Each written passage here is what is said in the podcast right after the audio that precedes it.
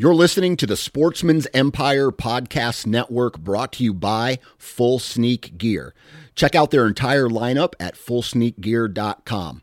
Also, be sure to check out our entire stable of podcasts at sportsmansempire.com. Fully Loaded Chew is tobacco free, long cut, in pouches that gives you the same pack, dip, spit, and buzz that you're used to without tobacco. Fully Loaded Chew comes in nine flavors and is made with all food grade ingredients and tobacco free nicotine. To give us a try, head on over to fullyloadedchew.com for a $1 can of chew with free shipping when you enter the code OUTDOOR1. O U T D O O R and the number one. For more information on our product line, visit fullyloadedchew.com. HuntStand is the most popular and functional mobile hunting app on the market. With a variety of base maps to choose from, satellite imagery that is updated every month, the ability to check the weather, know property information, and even catalog your trail cam pics, HuntStand even gives you the ability to import pins and location markers from other mobile apps. Visit huntstand.com or download wherever you download your apps. Enter discount code SN20 at checkout for 20% off. New from Moultrie Mobile, the Feed Hub offers first of its kind cellular connection and control for nearly any spin cast feeder on the market. When used with the Moultrie Mobile app, you can monitor feed and battery levels, run feeders on demand, receive alerts when feeders are clogged, and remotely adjust feeding times. The Feed Hub is ideal for anyone who maintains feeders. Remove the guesswork and save time by planning feeder maintenance before you drive to your hunting property. For more information, visit moultriemobile.com. Hey guys and gals, welcome to the Oklahoma Outdoors Podcast brought to you by Arrowhead Land Company. Here you will be educated, entertained, and equipped to get more out of your outdoor experience. So hold on tight because here we go.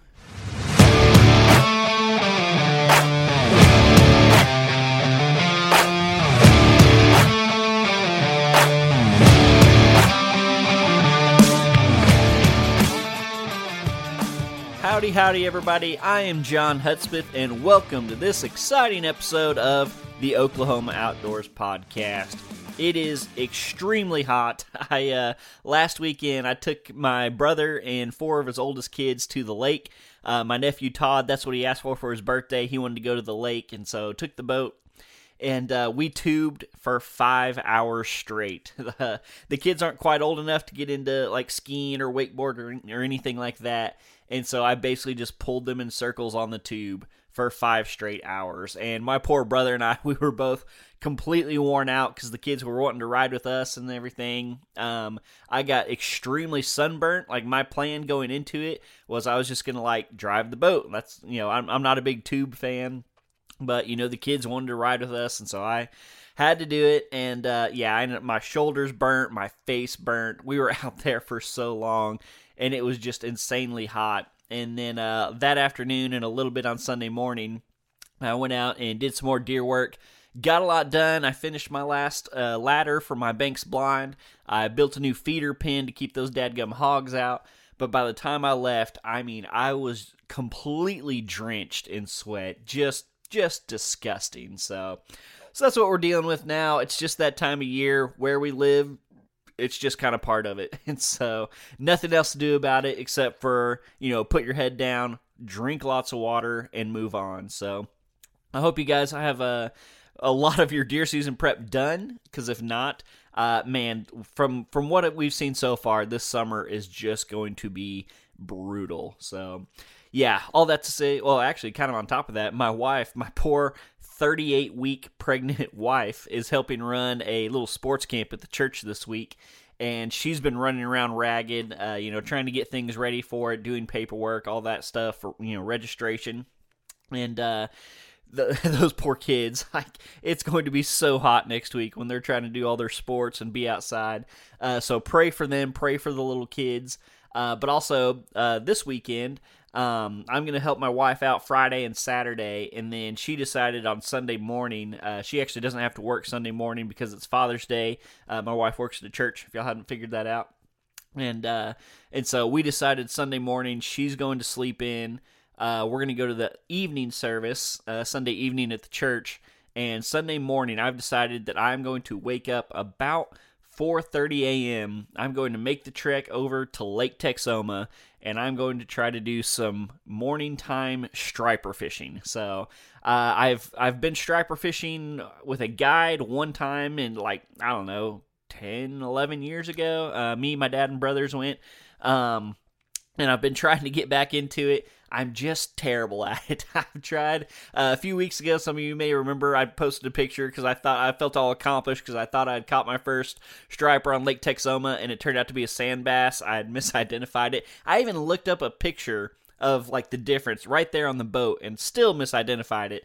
Uh, so it turned out to be a sand bass. So I'm still on the hunt for my first solo striper. And so, me and my buddy Kelly, we're going to wake up super early. We're going to head out to Lake Texoma, and that is my goal for this weekend is to catch a striper on Lake Texoma. If I did it on top water, that would be awesome, but I'm not picky. Like I just want to catch one.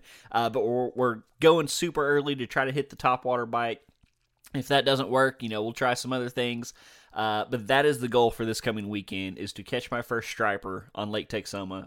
It really, I you know, I do it on any lake, but uh, Texoma is just kind of known for it. Uh, I think it's the the by far the biggest population of stripers around, and so uh, so that's where I'm going. So so anyway, that was a kind of weird, rambling, out of order church camp slash striper fishing intro. Um, that's uh, that's about all I got for the intro this week. I'm going to keep it nice and short uh, because we have a very exciting episode this week. One that's been it's probably I'm going to say the second most requested topic that I get, and this week we're going to be talking bow fishing. And so uh, I met this guy Casey through a mutual friend of ours, Randy. Um, I've I've shared deer camp with him I think twice now, two years in a row. Uh, so I don't know him super well, but from a little bit I do know of him, he's an awesome guy, and uh, he lives kind of southeast Texas area. And he like bow fishing is his thing. He's really good at it. Um, he's actually taken Tim Wells out. Uh, he's taken guys from the state. He's not really a guide. He just he's just very well known in that circle. And so we talk a little bit of you know just general bow fishing, kind of you know the bow setup, arrow setup. Uh, we talk about nighttime bow fishing, but his thing, like what he's really into, is trophy alligator gar, and uh, he actually holds a lake record. Um, I believe it was 208 pounds, and uh, and you'll hear him talk about it. But he said when he goes out, his goal he is going for a seven foot fish when he goes out. And so um, I think everybody can learn a lot from it. It's very interesting. He's incredibly knowledgeable. I, I learned a ton. Um, we turned or talked a lot about you know just how they spawn, where they're at, how to find them, uh, what you need to to get them in the boat, all that type of stuff. So I think you guys are really going to enjoy this. Like I said, it's been a very requested topic.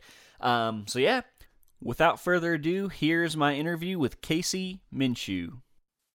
Hey everybody, welcome to the show today. Today we're talking to Casey Minshew. How you doing, Casey? I'm all right. How are you?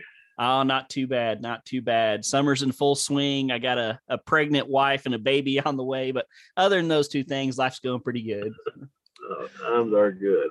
times are good. Times are good. So, uh, well, real quick, Casey, before we jump into a, a, very exciting topic, why don't you just tell everybody a little bit about yourself?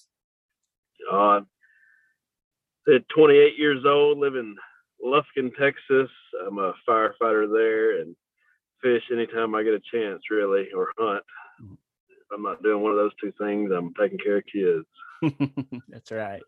and uh, you and I have shared deer camp together a few times. We got a mutual friend, Randy, and uh, yeah. so that's that's how you and I got hooked up. And I, you two got hooked up through bow fishing, right? Yeah, we've been bow fishing a couple times now. Mm-hmm more than five anyway. Yeah. Yep. And uh, kind of your thing, it's a pretty awesome thing, is giant alligator gar, right? That's that's my claim to specialty there. well, that's my favorite thing to do as far as in bow fishing yep. world. Gotcha. Awesome. Well, we're going to get into that here in just a little bit, but I want to take a few steps back. Uh, I think I told you before we started recording, bow fishing's been one of my most requested topics, and uh, I've yet to do it yet. Um, I'm not sure why. It's just uh, it's hard to fun, find somebody who really knows what they're talking about, and uh, it can be hard to describe. You know, if people aren't used to doing it. Um, I used to bow fish a lot back, uh, kind of late college, just out of college. Me and Randy would go a lot. Uh, we'd do it Mhm. very redneck style, which I'll talk about later. Um, Yeah. But uh, so yeah, I I have a pretty a pretty good uh, background in it. So hopefully, between the two of us, we can we can educate some people. Yeah, hopefully. Yeah. So, all right. So first things first, let's talk about uh just the bows that you need for bow fishing. So what kind of rig do you like to run? Uh, For my alligator gar, I have I have two bows. One for night fishing slash numbers fishing, and then my my alligator gar bow. Uh, They're both Oh, Oneida Ospreys. I think those are probably the best bows you can buy for bow fishing. They have a G Rex, G Nats, and a couple other variants. All lever bows though. Lever bows are definitely the the favorite in the bow fishing world. So I have an oh Oneida Osprey. My alligator gar bow is maxed out at 50 pounds with about it's a 65% let off mod. It's a medium. And I use an AMS retriever. A lot of people use uh, a muzzy. They call them spinners, either a muzzy or a mega mouth. I have a, a mega mouth on my night fishing rig, and it would probably handle most of the alligator gar fishing, but a, a retriever is by far what you want uh, Mhm. if you're going to go for big fish. 150 pounds or bigger. And uh, you use, uh, you need 350 pound Fast Flight on it. A lot of the AMSs they come with 400, and, and you can use 400. I did for years, but 350 it, it it's you can see it. It comes out of the reel faster. It shoots faster, flatter. The only problem is it is hard on your hands when you're fighting them. It's a thinner Mm. line, and it it's hard on your hands. You need to wear a glove. Gotcha. Gotcha. Now I got to Uh, back you up real quick already. So Uh, you, you said a lever bow. What's a lever bow?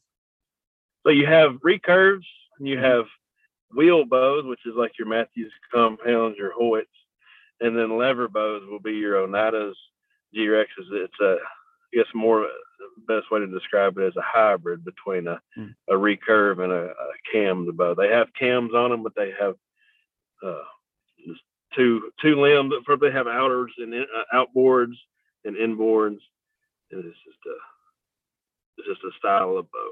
Gotcha. Gotcha. All right. Yep. I was always a re-. I was always a recurve man myself. Yeah, yeah. Uh, a lever bow is real is more similar to a recurve, I would say, than a Mhm. cammed bow. Yeah. But it's really split right down the middle. Uh, you can you can play on the Oneidas and and the G Rexes. You can play with the draw cycle a ton. You, you- no no no one will or no two will be the same if somebody's messing with it. Both mine are different. I mean, I have them different pounds, different draw mods, different let offs. You can you can make them do what you want them to do. Gotcha. Gotcha. All right. Yeah. Cool. All right. And then you're talking about, uh, you know, your retrieval system. Uh, so that's basically how you reel the fish in, right?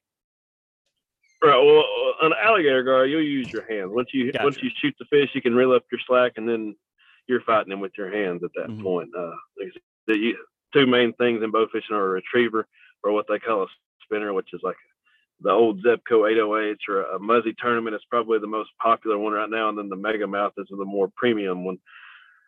But normally they ha- they definitely have center line, like where I'm using 350, they'll come with 150 on them. Mhm. 150 pound line, and it's, it's just more prone to fraying and breaking on there. Gotcha. Shooting a monster fish, that's not what you want. Yeah. Yeah. All right. Now I'm going to ask uh, kind of a dumb question here, but just for the people listening, let's say I got my, you know, Mathews, whatever, 70 pound bow that I take deer hunting and stuff. Is that like, is that a bow that I would take bow fishing? I wouldn't. Uh, before I bought, uh, before I used the lever bows on that, I had some uh, Mathews Conquest. They're old, they're old target bows, but I would, I wouldn't use any more than 60 pounds on those. 70 just takes, you'll get wore out drawing it back during the. Yeah. Of course, and, and with the alligator gar, it's a timing deal. Like you only have literally fractions of a second to shoot the fish. Mhm. and to get 70 pounds pulled back and then aimed and shot correctly in that amount of time was difficult. And then at nighttime, you'd be you'd be blowing through every fish you shot, Mhm. and it'd be you get wore out. So I would not. I'd stay away from the 70 pounds at night fishing. Like people use as low as 15 pounds bow fishing, and 30. 30 is probably a mid range. 35 is going to be around on your high range. 70 Mhm. pounds is just a lot to mess with. Plus the fiberglass arrows we use are, are a lot more flimsy than your carbon spined arrows, and they, Mhm. they don't fly real good at that higher poundage. Right, right. That's a perfect segue into into arrows. The next thing I want to talk about. So, uh, Yeah. des- describe a bow fishing arrow and how it's different from your normal compound arrow. There's there's several different types of bow fishing arrows. By far, just the, the basic fiberglass arrows is the best. Mhm. They make some fiberglass with carbon spline in them, and they, they- there's some uh, metal shafted arrows which are okay. Have fiberglass insides and the metal on the outside, kind of like your Easton FMJs. They're just prone to breaking too often. Bow fishing's rough on all equipment and arrows included. Uh, the basic 32 inch fiberglass shaft. I don't know what they weigh. It's a lot though, over a thousand grains. And there's several different points depending on what you're wanting to mess with. There's there's a lot of different points. A favorite for just alligator gars is going to be a muzzy carp tip. I like the carp tips more than the gu- gar tips. It's the same tip or same basic point, but the tips are just slightly different. Hmm. You have sure shots, or a lot of people like for gar, and then uh, on night fishing and flat fishing, some people even use them on the alligator gar. Randy likes to use the, the interlock grapples. They're huge broadheads if you or not broadheads, but arrow tips, I guess. If if you get them inside the fish, he's yours. 'cause You got such a wide holding uh, distance on them, but it's hard to get. It's a lot bigger head. It's hard to get them inside those big fish sometimes at distance. Mm. Uh, on alligator gar, we we can shoot during the daytime. They roll. You have a just fractions of a second to shoot them, and you can shoot them up to. We've made shots at 20 yards, even maybe a little bit greater than that. Uh, trying to get the that big of a point in them at distance is difficult. So just a, a small muzzy tip is what we like on that. But nighttime fishing, interlock grapples. Uh, AMS makes an anchor that's awesome. Uh, a lot of guys like TNT tips. There's a lot you can Yeah. choose from. Yeah. And uh real quick, explain kind of how the tip works, you know, how like how it comes out of your bow, what happens when it goes through the fish, just how the fish stays on. Yeah, there's all all different kinds of uh, barb. Uh, there's all they're all barbed different Mhm. ways. They're not sharp. The point's sharp, but the, there's not blades on it like you would shoot a deer with. Uh, once you shoot a fish, the barbs will kind of flare out and hang him when they get him off. You either push the arrow all the way through the fish and unscrew the tip, and the barbs will invert and go back up the other direction, or you can cut it out if you don't get a full pass through. Mhm. Gotcha, gotcha. And then how does that arrow, you know, work with the line? Like how does it how does it make it to where you can, you know, reel it back in? uh, AMS has safety slides, what they call them, and that's the best. That's probably the best way.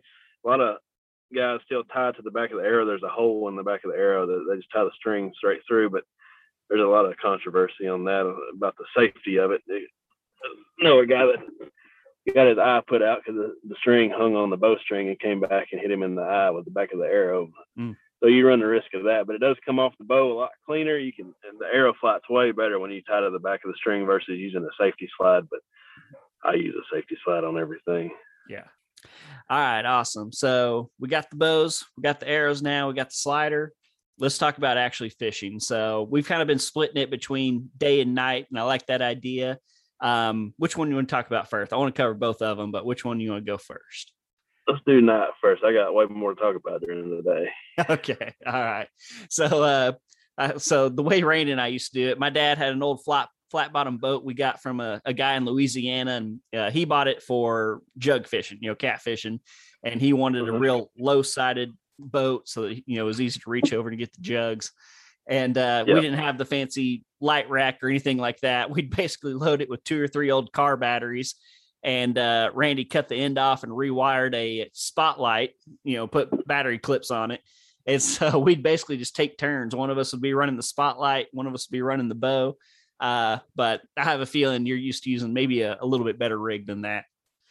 Yeah, I haven't been night fishing very long, just a couple of years. Mhm. I, I've I've skipped a lot of that learning curve like that. I, I went straight in and put a pretty premium light setup on my boat when I was Mhm. going to do the night fishing. Uh, but I use Arrow LEDs. Probably have a thousand watts of lights on my boat. Mm, It- gotcha. it, light- it lights up. It's not near at nighttime. An airboat is king, no doubt, on the lake Mm-hmm. airboat setup is king, but if a tr- with a troller boat, mine's set up as good as you can ask for. Mm-hmm. Yeah. Gotcha. All right. So leave the boat ramp. You know, just kind of walk us through your process. What are you looking for? Where are you going to be looking for fish? Uh, yeah, just kind of walk us through how you how you go about it. Well, depending on what fish I'm after now, an alligator gar at night time, the best of my ability is just pure luck. You can go to there's some guys this year in particular. Toledo Bend has been pumping out some monsters, a bunch of them over 200 pounds. Guys going during the spawning time of the year and actually seeking them out, looking for them, and have had some success. But I have not experienced that personally in the little amount of time I've been night fishing. Uh, Mhm. Normally, the main thing we go we're going to go kill at night are, big buffalo carp. Well, not carp, but buffalo Mhm. fish. Mm-hmm. In the really the winter time and early spring is the best time for them, and they're going to be on main lake banks and points. If you get into a creek or any big cove, you're probably not going to see them anymore. So that's where you look for those that to be on main lake. And there's, I mean, my experience, there's not a whole lot of skill to it. It's just cover as much ground as you can and find a hot area where Mhm. there's several of them, and then keep working that area until you wear it out or ready to go home. Mm-hmm. We've had some good trips though, killing. We kill them 50, 60, 70 pounds. Mm-hmm. That, that's that's almost just as fun as a gator gar. I mean, they fight Yeah. really hard and common carp, lot kind of easier to to judge. You go during the spawn on them will be late March, April into May, whatever lake you want to go to, and try to figure out when- they when they start spawning, it's wide open. You can Mhm. sink a boat with common carp in that. Night. Mm-hmm. And uh, grass carp. oh, go ahead. Go ahead. No, you go ahead. I say grass carp's another thing people like. That's more of a hit or miss. You find them spawning. They're they're more kind of like the gator gar. You don't see a ton of them. Buffalo and common carp are going to be the main two flatfish. When I say flatfish, anything that's not round like a gar. Gar's round fish and a carp are flatfish. Those are the main two things you're going to be looking for at night. hmm Now, the first time I ever went with Randy, I somehow miraculously hit my first fish ever.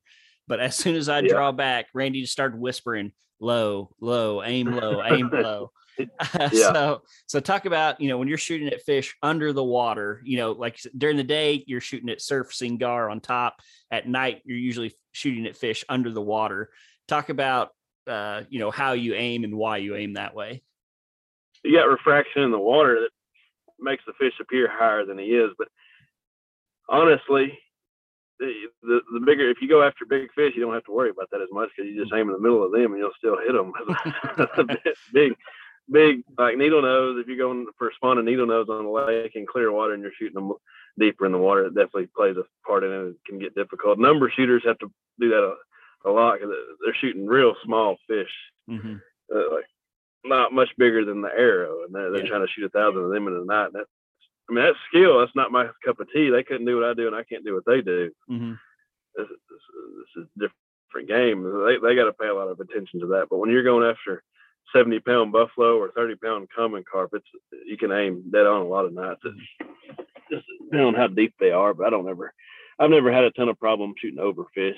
Yeah, gotcha. Yeah. Those those five dollar fish is what Randy always called them. Them real small ones. So, Yeah, yeah, yeah. You find a, a, a fifty a fifty pound buffalo looks like a bigger than a five gallon bucket floating in Mhm. the water. It's, it's easy to hit him on all Yeah. sides. yeah. Okay.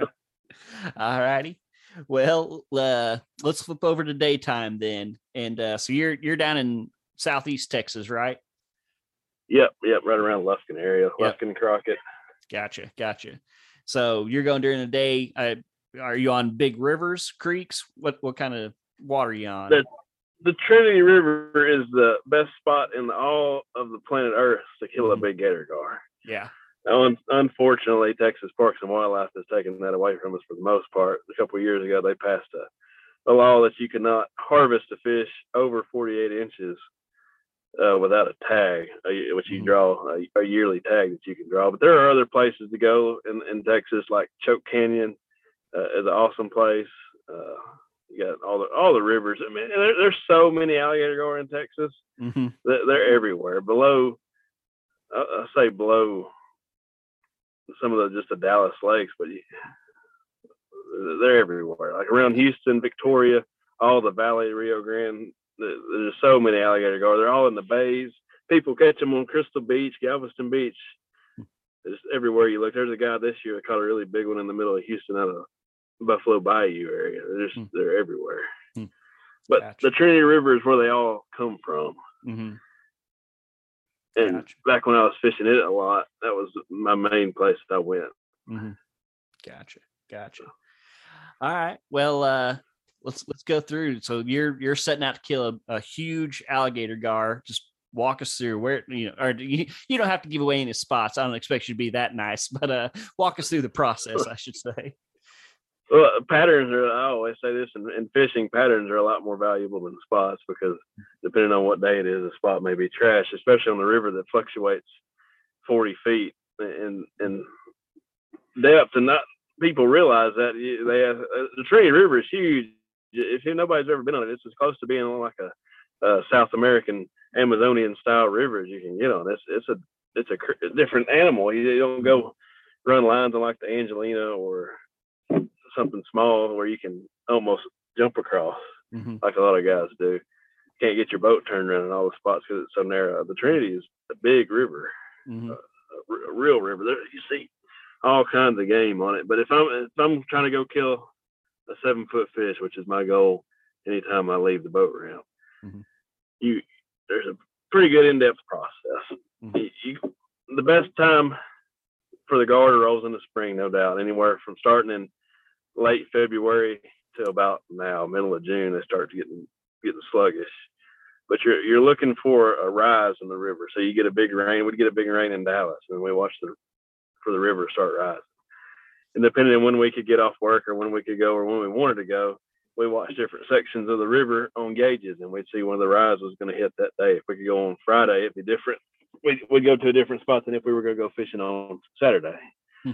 And you just try to hit the river on the on the rise would be the best time, and depending on what level it is, because there's a lot of intricacies in it. Honestly, if you're going to be consistent on killing big gar, if you just wait, like a lot of people do, just wait till the river floods and gets in the fields and go and shoot spawning gar, then you can just wait on the river to flood. But like years like this year, if you want to go kill big fish, it hadn't rained five inches since February, so you're not going to get that. Mhm. river's been river's been bottomed out all year long. Uh, so you you decide which ramp you want to go to, and there are no boat ramps on the Trinity hardly. You're putting in on if it is concrete underneath your tires, it's rough, and a lot of times it's just clay or sand, and you take one or two, take more than one truck to get you put in and taken out safely. Mhm. And once you decide where you're going to go, you go to that area. And then the, the best textbook spot to find big alligator gar or any fish on the river is in a creek mouth. Mhm. And you just set up there, and once you're waiting on what what you're looking for is rolling fish. Mhm. You'll see them for split seconds, and they run in schools. They run in groups. You might find a group of big fish that's rolling every 15 minutes or so, and you try to sneak in there on them and set up where you're not disturbing them because they're smart. They're like they're like whitetails. They're, if you get too close to them, they won't roll. They'll move and they'll wait for you to leave. And you do it again. I've watched them for hours rolling in a spot, and you move in on them, and they won't do it again until you leave. Hmm. uh, you once you get snuck in on them correctly, which is a art in itself sometimes. You just wait for a big one to roll, and then you got to hit him. And it's Mhm. not easy to hit him. You say somebody somebody that hasn't done it before tell you, "Hell, you're shooting at a 150 pound, seven foot fish. It's it's easy to hit that." I, say, yeah. I see more people miss that than I have a 10 pound common. Mhm. Uh-huh. and then and then fighting him's also. I mean, that's that's the fun part. I mean, if you lose him, you lose him, but it's, he's no guarantee. Uh, some of the biggest fish I've ever shot, I haven't put in the boat. Yeah. Yeah. Got it. So you, you talked about sneaking up on those spots. Are you trolling into them? Are you going upstream and trying to kind of float past them casually, or how you sneaking up on those spots? Try different things, both really. Uh, we we joke around. We say we treat wind, we treat the water like we treat wind when we're deer hunting. So you want to troll if you can. Floating down river. you don't want to touch the trolling motor. You just want to drift with it like you're another piece of wood coming down. And when the Trinity River rises, there's so much trash coming down it you wouldn't believe. It's, it's it looks like it's like landfills worth of trash coming down that river. So you just try to imitate yourself as being another piece of trash. But if you're on the trolling motor, you want to be trolling upstream. And where the gar are rolling, typically in a, in a good spot, they'll, they're rolling close to the bank. So they'll be laying on the bank. Hmm. And when they roll, they'll come off of it a little bit. So if you're trying to hide on the bank, we used to do that. And I know you're probably familiar with Garmin LiveScope technology. We use it for crappie fishing. Mhm. Uh, I bought it several years ago to crappie fish. Well, I thought I could take it to the river and just see what the gar are doing. And, and you watch them down there. They lay on the side of the riverbank, close to the, close. To, I mean, right up against the bank. Hmm. And when they roll, they'll move off of it and get into a little bit swifter water and roll and go back to it. Hmm.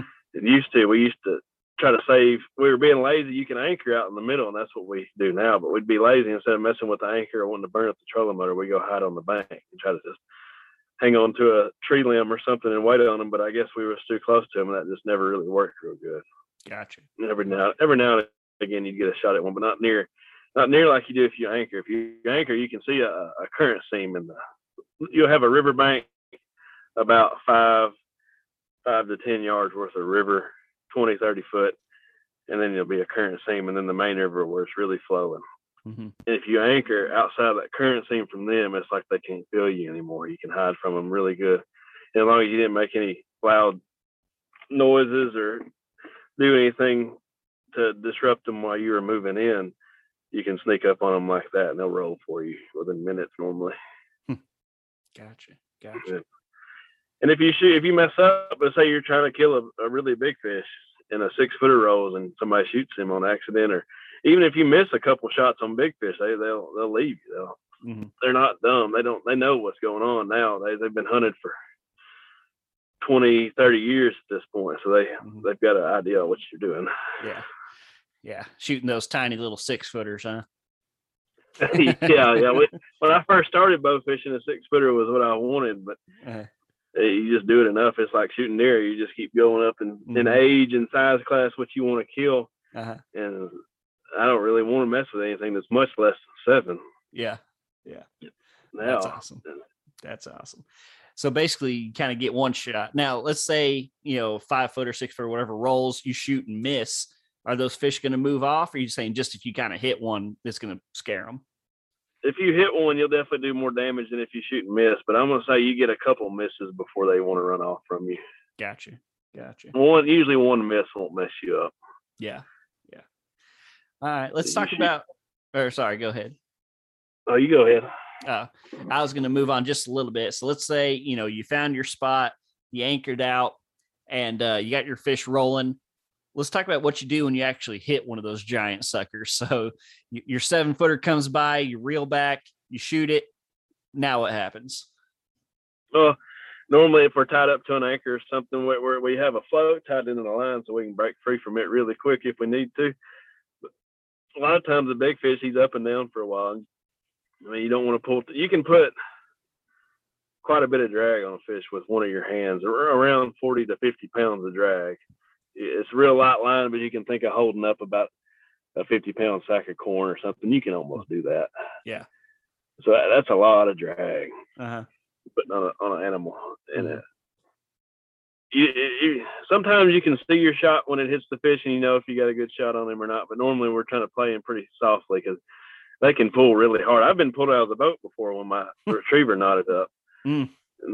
So you- normally on a big fish, it's going to take you a minute to get him up. You shoot a six foot fish, you can bully him up pretty easily sometimes. But a, a 150 pound plus, you're going to be fighting him for a couple of minutes. Yeah. And it's just up and down until you get them to wore, wore out. And that, they breathe air. That's the whole reason they're rolling in the in the beginning is they have gills, but they also have an air lung. So that Mhm. in the when they're moving a bunch, they got to supplement their oxygen with the with the air we breathe. So they'll come up again. Eventually, they'll get tired and have to come up. Hmm. And then you get a backup shot in them. And then once you have two arrows in just about any fish, I feel pretty comfortable. Yeah. Yeah. So when you're talking about fighting that fish, are you are you letting some line out or you just kind of holding him steady and letting him wear himself out? Uh, you'll have to let some line out. Yeah. In there somewhere. Mm-hmm. Gotcha. Gotcha. So hopefully you get you either get him up to the boat and get a backup shot or let somebody throw one out there. Yeah, well, sometimes they'll come up out away from the boat trying to breathe, and somebody can shoot one, shoot them from Mhm. you know a couple yards off the boat. But yeah, a backup shot right at the side of the boat's typical. Gotcha. Gotcha. Gotcha. Luckily, if we're lucky, we'll get two or three arrows in him when he rolls off the roll. We'll have a couple arrows in him. That happens every now and again. Uh huh. Gotcha. Gotcha. And then how do you get that sucker in the boat? Hey, yeah, used to we just drag him in the boat and start hitting him in the head with a hammer, trying to knock him out. But you cannot, cannot kill a gator gar with a hammer. Hmm. He'll be alive for hours. they, they they breathe air, so until they dehydrate in your boat, they'll be alive. But you can, you can transport them for a while. They're very hardy creatures as long as you don't hit anything vital. Mhm. But uh, just a, a 22 right in the back of the head, where, where the smooth part of their skull meets the scale. If you shoot them with a 22, there they're dead gotcha. stone cold dead every single time. Gotcha. Just like an And we'll just- alligator. Just like yeah, a little bit easier than an alligator. We shot some big alligators that 22 didn't work on them, but yeah, same principle. yeah. Gotcha. Gotcha. Awesome. Awesome. Man. So uh, I got to ask, what's your biggest fish? And I, biggest fish that I've weighed bow fishing was it was eight foot one inches long and it's 207 pounds, and it's the water body record on Lake Livingston right now. Oh, really? and I, and I shot him in the daytime. In the in the heat of the summer, they'll they'll roll out there, but that's all off limits now too. So that record probably won't be broken forever. yeah. Gotcha. Gotcha. but uh, biggest fish I've ever put hands on, we caught on rod and reel, and we let it go, so I didn't weigh it, but it was Mm. it was a monster. It was well over 250 pounds. Wow. It was eight foot one or two inches long, and just a massive girth on it. It had all the eggs in it, and just huge fish. Yeah. What do you uh what do you use to catch those on rod and reel?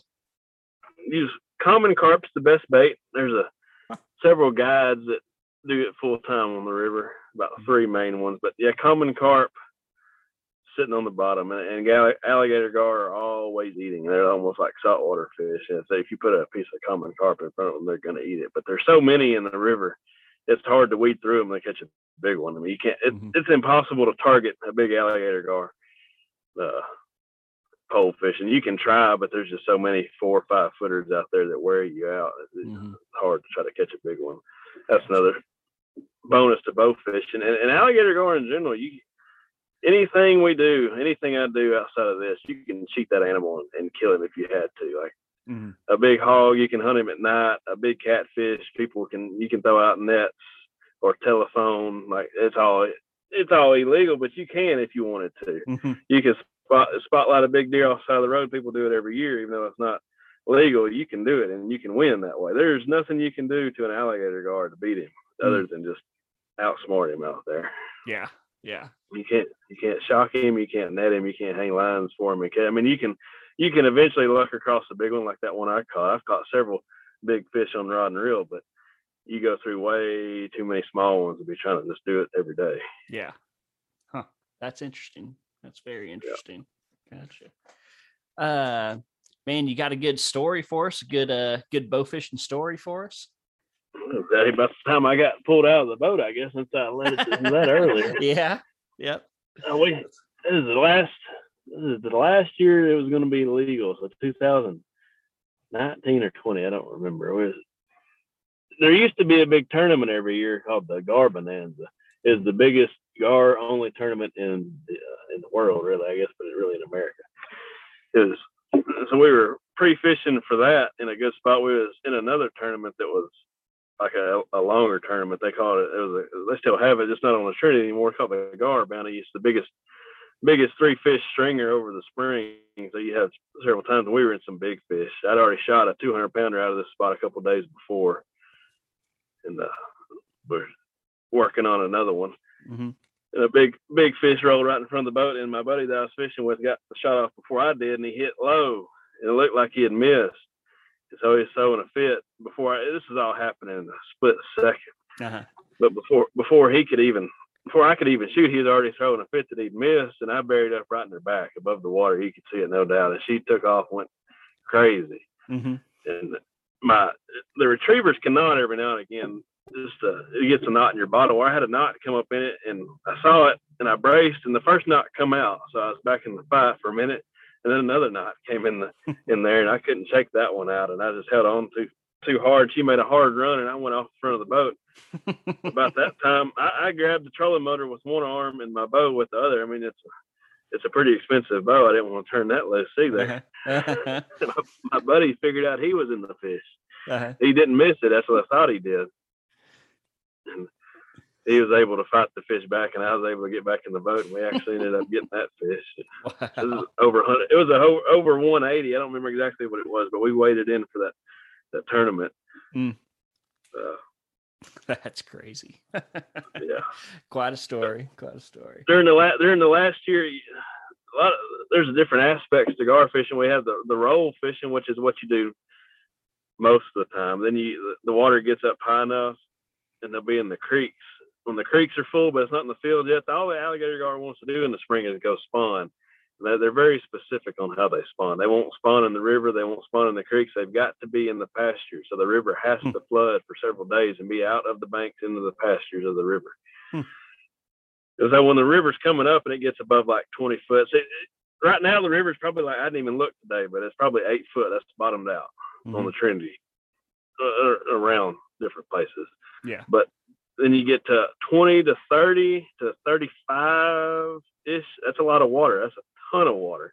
It'll be in the creeks, and the fish won't be rolling much anymore. They'll be in the creeks staging up, and you can find it. You really just want to go during the middle of the day, and they'll be sunning like any other reptile, I guess. They're, I mean, they're fish, but they'll be they'll be in some sunny spots, soaking up the sun, getting warm, waiting on the water to be out in the fields, and you can shoot them in there. That's that's probably where a lot of people like to do it because it's easy. You just you just troll enough creek area till you find a big fish laid up. I mean, you see a you see an eight foot fish laying on the surface of the water in the broad daylight. That looks like a monster. You know, that's how you get mm-hmm. all those stories of people seeing fish as long as the boat. There's no alligator gar out there longer than the, than anybody's flat bottom, but that's where they get that idea from. Hmm.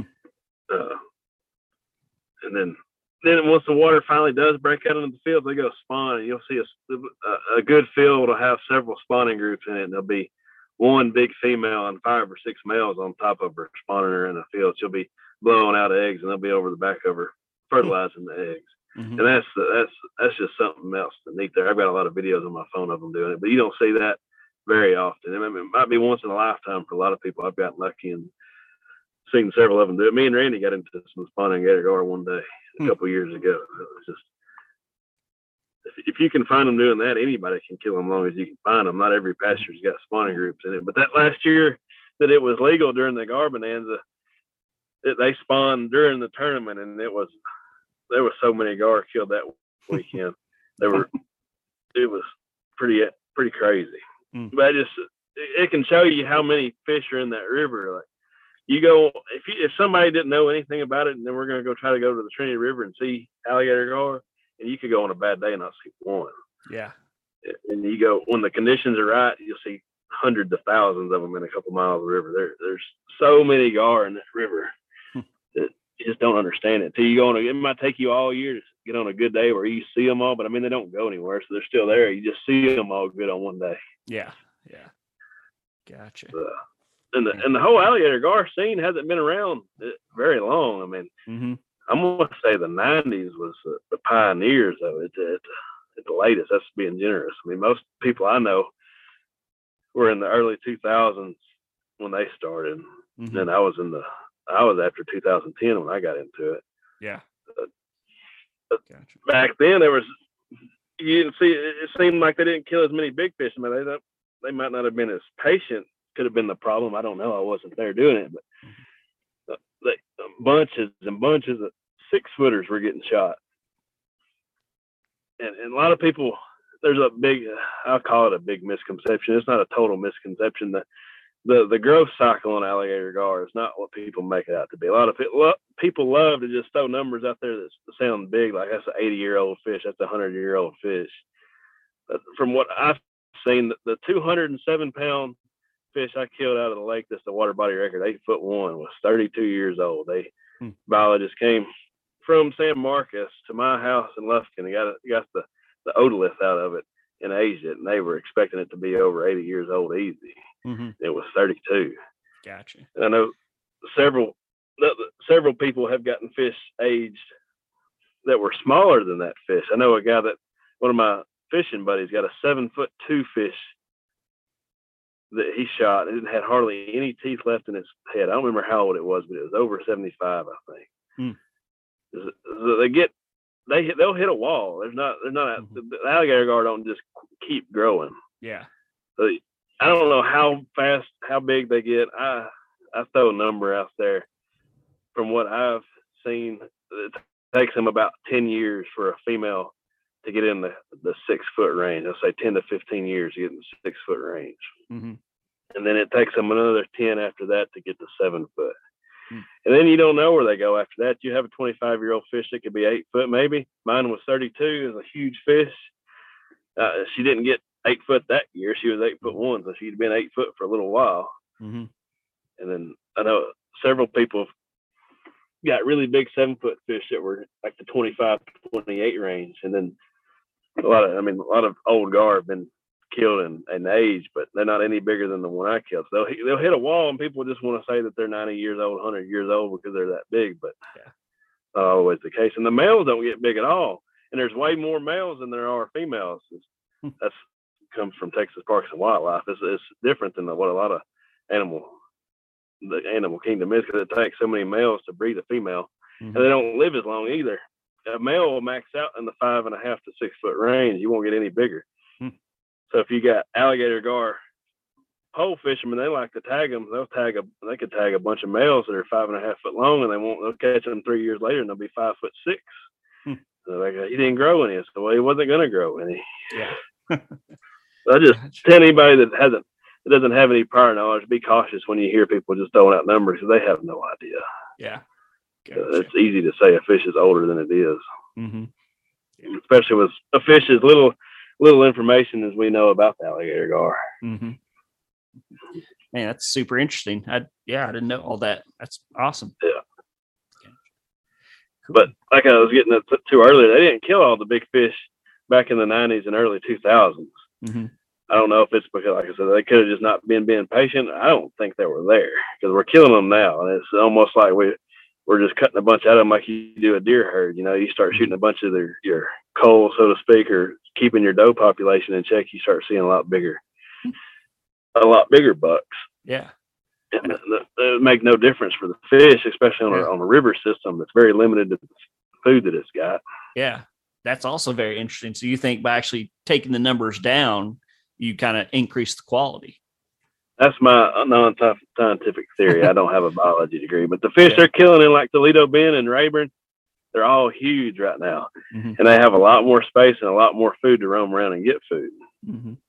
And the Trinity River, is just, I mean, they, I mean, it's not more than 50 yards wide. Long, it's, you know, that's yeah. just a lot more, and there's a lot more fish in that Trinity River too. Hmm. And one other small thing in the history of it. I I had I hooked up with some guys one time that were huge into the Spanish uh, Spanish history, Spanish settlers. Mm-hmm. And, you know the, the, old San Antonio OSR, old San Antonio road that came through that that area across the Trinity River, all around Crockett and up to College Station, whatever. That was a, the Trinity River was a big settlement for old Spanish settlers. Uh-huh there was a, a, bunch of it, especially on the areas that I fish, like around Bedias Creek. And you can look all this up, but they, they had all these journals, and the guys I was saying, I took out two college professors and just one rich old dude that was interested in the history. I took them on. They wanted to go on the river one time and look at certain GPS points for where the old settlers used to have crossings at and whatnot.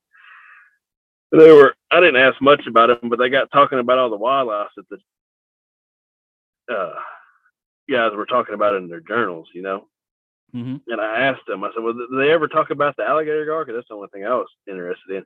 And you, there's no way you could go out there and not see one, you know? Yeah. Especially in the springtime and in, in the 1800s or earlier. I don't know exactly when the time period was. To forgive me for that, but they said there was never any mention of alligator gar hmm. in the history books that far back. They talked about the deer and the squirrels and the rabbits and whatnot, but not nothing about the alligator gar. Interesting. So I don't know. the, the damming of Lake Livingston makes the river stay higher than it used to for sure, Mm-hmm. and uh, it might be might have better habitat for them to live year round and get bigger in there than here recently. We've had a lot of really good spawn years where that where the river has flooded, so there's just Mhm. there's hundreds of thousands of four to five foot fish in that river right now where there wasn't ten years ago. Yeah, yeah. That's interesting. And you may know this. I mean, are alligator gar found anywhere else in the world? I mean, like in other countries, you know, overseas or anything, or is it just kind of the southern United States? And not to my knowledge, I think I seen like something, maybe a, a Google article, maybe somebody found one in Japan or something Mm. not long ago. But it, the Trinity River is the best place on the planet Earth to Yeah. find them, no doubt. I mean, that's where Yeah, but- Jeremy Wade went on River Monsters. So, Yeah, yeah. the, uh, but anywhere in South, there in any puddle of water in South Texas, there's alligator gar yeah, like from from the from the Triangle, from Whitetail all the way to Houston. They're loaded. yeah, yeah. I've caught them out of the red, you know, up on the Texas Oklahoma Yeah, border for yeah, sure. but- Yeah, I have a the, the Oklahoma people. They have a weird season on the Red River. They shut it down Yeah. a lot, but I don't think there's a ton of them. I have some buddies that went up there and fished it just to say they did, and I think they may have shot some, but it's not anything like the Trinity. yeah, yeah. There's uh, several guys that, from Oklahoma that would come down and fish the Garbonanza every year for us or with Yep. us. Yep. Yeah, like I said, I've I've talked to several people who you know have done it, uh, or at least seen them and stuff, and I've had a lot of interest in the topic. Um, so yeah, that's part of the reason I wanted to have you on. And uh, man, you've been full of knowledge. I've I've really enjoyed this one. Super knowledgeable. Yes, some of it may be theory, but I, I've I've watched it enough. It, it's pretty solid. Yeah. And, and. I've talked to a lot of the back when Texas Parks and Wildlife was trying to put the ban on it. I don't go into too much detail on it, but it was a total hack job on us. It was the it was the rod and reel guys were buddies with the commissioner in Texas Parks, and they got together and shut it down. Hmm. But uh, during all that, the- way Texas Parks and Wildlife operates is they have biologists that go out and do stu- surveys and studies for new laws they're wanting to introduce, and the biologists will recommend it, recommend a change, or recommend no change. In the case of alligator gar, they actually recommended no change, but they passed it anyway for what they called an abundance of caution. Mm. But the, the I don't want to name drop anybody, but the main biologist for alligator gar in, in Texas, I've talked to him quite a bit, and he's the one that actually came out and took the otolith out of that gar I killed, drove all the way from San Marcos to get it. Mm. Uh, I mean, they all know that the, the there's so much more they need to study on gar. They just don't have the funds. You know, Texas Mhm. Parks dumps tons of stuff into like the ShareLunker program hmm and, and stuff like that, but they don't want to mess with alligator gar or catfish or anything other than a bass and a speckled trout, really. Yeah. Yeah. All the all the sexy species. Yeah, everything that gets, you know, tournaments around it, hmm Yeah. lots of income. Uh huh. Gotcha.